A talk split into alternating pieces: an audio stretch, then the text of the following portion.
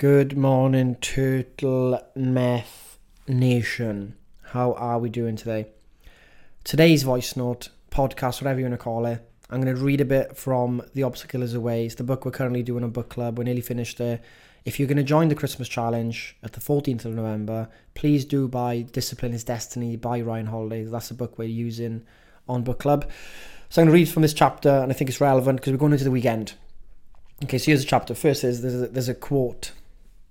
Offer a guarantee and disaster threatens. This is a quote from the ancient inscription at the Oracle of Delphi. I've actually been a really cool place. Um, we still do the same today. They went to the Oracle. Oracle tell me what I want to hear and walk away. And we still do it today. Whether it's horoscopes or uh, astrology, whatever it is, or, you know, psychic readings. Anyway, a CEO calls her staff into the conference room on the eve of the launch of a major new initiative. They file in and they take their seats around the table. She calls the meeting to attention and begins. I have bad news. The project has failed spectacularly. I can't even say a word. Tell me what went wrong. What? But we haven't even launched yet. But that's the point. The CEO is forcing an exercise in hindsight in advance. She's using a technique, technique designed by psychologist Gary Klein known as a pre-mortem.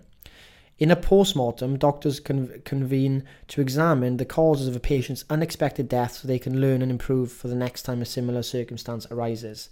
Outside of the medical world, we call this a number of things a debriefing, an exit interview, a wrap up meeting, a review. But whatever it's called, the idea is the same. We're examining the project in hindsight after it's happened. A pre mortem is different. In it, we look at envision what could go wrong, what will go wrong in advance before we start. Far too many ambitious undertakings fail for, for preventable reasons. Far too many people don't have a backup plan because they refuse to consider that something might not go exactly as they wish. Your plan and the way things turn out rarely resemble each other. What you think you deserve is also rarely what you'll get. Yet we constantly deny this fact and are repeatedly shocked by the events of the world as they unfold. It's ridiculous. Stop setting yourself up for, for a fall. No one has ever said this better than Mike Tyson, who, reflecting on the collapse of his fortune and fame, told a reporter, If you're not humble, life will visit humbleness upon you. If only more people had been thinking worst case scenario at critical points in our lifetimes, the tech bubble, Enron 9 11, the invasion of Iraq, and real estate bubble might have been avoidable. No one wanted to consider what could happen, and the result catastrophe. Today, the pre-mortem is increasingly popular in business circles from startups to Fortune 500 companies and the Harvard Business Review. But like all great ideas, it's actually nothing new. The credit goes to the Stoics. They even had a better name for it, premeditato malorum, premeditation of evils. A writer like Seneca would begin by reviewing or rehearsing his plans, say to take a trip, and then he would go over in his head or in writing the things that could go wrong or prevent it from happening. A storm could arise, the captain could fall ill and the ship could be attacked by pirates. Seneca, nothing happens to the wise man against his expectation, he wrote to a friend, nor do all things turn out for him as he wished, but as he reckoned, and above all, he reckoned that something could block his plans. Always prepared for disruption, always working that disruption into our plans, fitted, as they say, for defeat or victory. And let's be honest, a pleasant surprise is a lot better than an unpleasant one. What if? Then I will what if, instead I just, what if, no problem, we can always. And in the case when nothing could be done, the Stoics would use it as an important practice to do something the rest of us too often fail to do manage expectations. Because sometimes the only answer to what if is it will suck, but we'll be okay. Your world is ruled by external factors. Promises aren't kept. You don't always get what is rightfully yours, even if you earned it. Not everything is as clean and straightforward as the games they play in business school. Be prepared for this. You have to make concessions for the world around you. We are dependent on other people. Not everyone can be counted on like you can. Though, let's be honest, we're all our own worst enemy sometimes. And that means people are going to make mistakes and screw up your plans. Not always, but a lot of the time. If this comes as a constant surprise each and every time it occurs, you're not only going to be miserable, you're going to have much harder time accepting it and moving on to attempts number two, three, and four. The only guarantee ever is that things will go wrong. The only thing we can use to mitigate this is anticipation, because the only variable we control completely is ourselves. Common wisdom provides us with the maxims beware the calm before the storm, hope for the best, prepare for the worst. The worst is yet to come. It gets worse before it gets better. Right? And people say, and I'll read that's, that's it from the book for now. And I want to bring that up because when it comes to weekends, we often think, ah, oh, I am not going to drink. I'm going to be good. Blah, blah, blah. The chances are you get an unexpected phone call from a mate. Someone's going to ask you, do you want to go for drinks? Or even if you're going for a drink, you think I'll have a few, but it always ends up being a night out or whatever. And that's why in the, the, the masterclass it's like, right, on a Friday and Saturday, stock your fridge up with lots of fruit, with lots of liquids, with local ice cream, whatever you like, with food ready for the next day and the Sunday hangover. If you are preparing yourself for going into a drinking session, which happens a lot, and waking up on a Sunday and you go, well, at least Sunday's not going to be a day I just have a Deliveroo, spend another 30, 40 quid on just laziness. At least I've actually prepared myself for this. And where else in your life can you do this? You know?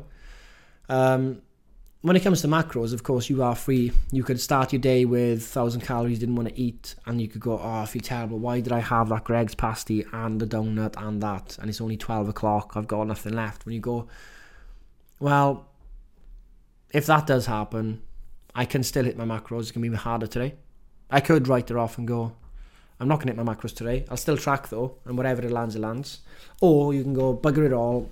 The day's gone. I'm going to just go eat whatever, not track, and go off completely off course. You know? So we need to prepare for the days we do go over. Because when we are ready mindset wise, it doesn't take us like a storm does. You know, where like this happens, shit happens, I've it's done. You know, there's nothing else to do.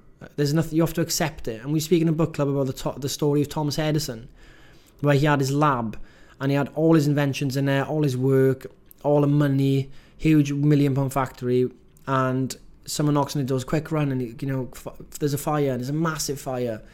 And his kid comes up to him and he says to his kid, Go and get your mother. And the kid's like, Well, why are you not angry? He's like, No, no, you know, go and get your mother. You'll never see a fire like this again. You know, and he had to immediately accept that his lab was gone because it was. It was all in flames. There's no wishing it didn't happen. There's no this and that. Maybe it wouldn't have happened if you did do the right. What can go wrong? How can this, all of this catch fire? There must be something. We need to think now. Let's think of all the ways this can go wrong and have a plan. And maybe it would have not happened. But at the same time, if shit does happen and you've even tried your best for it not to go to shit, right? What do you do then? What is the answer? Is the answer to sulk and why me? Be a victim to it? Or is it to say, that's happened. Now what? He said, That's happened. Might as well enjoy the fire. You know, and you think there's no way I can have that mindset. There is. You can get to this stage where there's things that really don't matter in life that go like he knew that that whilst that was his work, he could re redo it, right? He could replace it. You know, if it was a family member that died, it's going to be a different story. It's a completely different thing. But for the stuff that is kind of like material and trivial in the end of your life, like when you think of the end of your life, all the people that are on their deathbeds always say, I wish I spent more time with my family, not that I had three more inventions. It always comes down to that. So when we have material stuff that tends to go, like I got my suitcase stolen in France, in Paris, my last leg of my trip, and yeah, five, ten minutes, you know, you're like, how can this happen? Why did the driver not protect it? Blah, blah, blah. But in the end, it's gone there's no more wishing and sulking that's going to bring it back. You get back on. What's the next step? Okay, get on the phone to insurance, get a claim in, make sure you can get that done fast, right? Report it to the police, get a crime reference number. You have to get this. You just got to go and get that done so you can claim back, right? That's the next step. And there's no, you can't. There's no point going through it complaining. There's no point going through it sulking, because now you're double hurting yourself. You're hurt, you're hurting yourself with sulking, and actually, you know, they're spending the time to go and get that reference number just wasting your time in a sense.